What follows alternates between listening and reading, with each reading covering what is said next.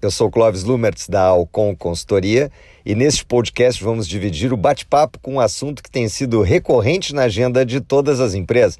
Como se fazer o enfrentamento da crise, ainda mais quando a gente encontra uma crise dentro de outra crise.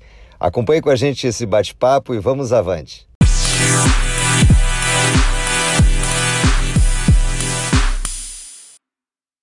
Nos últimos tempos, nós temos sido demandados em inúmeras empresas, em inúmeros projetos, para discutir uma questão muito importante.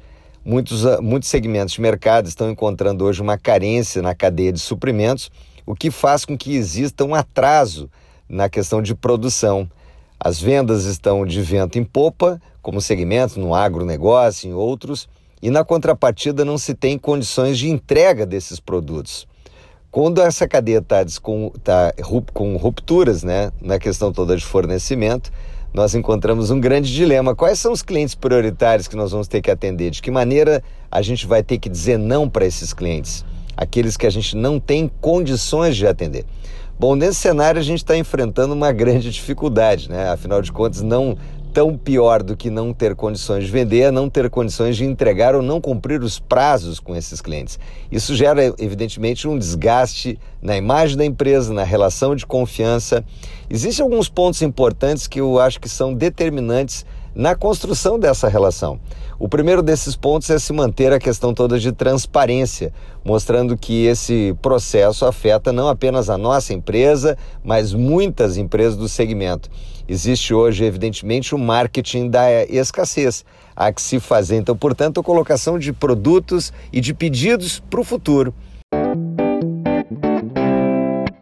A questão que é trazida muitas vezes é de que maneira a gente vai determinar um preço de um, de um produto, sabendo-se que ele vai ter um atraso de entrega e que lá na frente não se sabe qual será o valor correspondente de reposição dos estoques para a produção desse produto. Ou seja, há uma variável, então, portanto, determinante na construção da precificação e do CPV.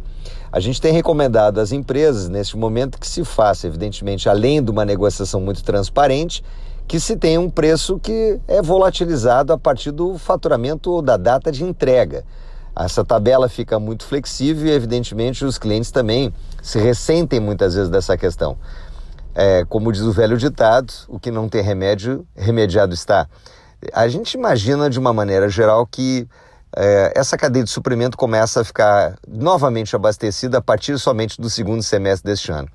Então a, a gente precisa mostrar para os clientes, aqueles que são potenciais compradores de um produto, que as oportunidades vão aparecer a partir do momento que se define uma prioridade de entrega.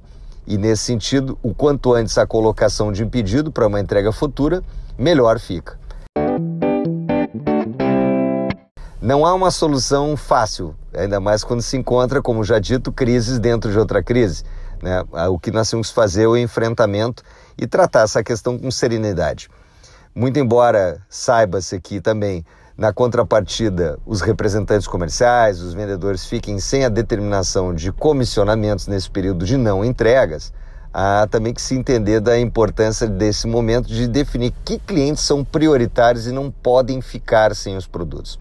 Em algumas empresas tem se feito inclusive um trade-off, pedidos que não vão ser entregues em detrimento daqueles clientes que não podem ficar desabastecidos.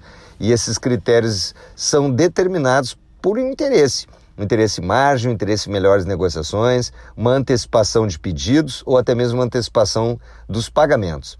Quem chegar antes, evidentemente, tem mais chance de levar antes o produto, tá certo? Não é uma situação fácil, como já sabemos, a vida de vendas ela é sempre cheia de desafios. E esse desafio da ruptura de produtos, dos prazos de entrega não validados, é uma grande polêmica.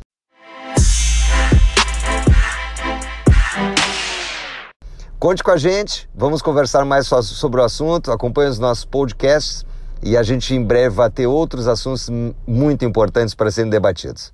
Um abraço, sucesso e boas vendas a todos.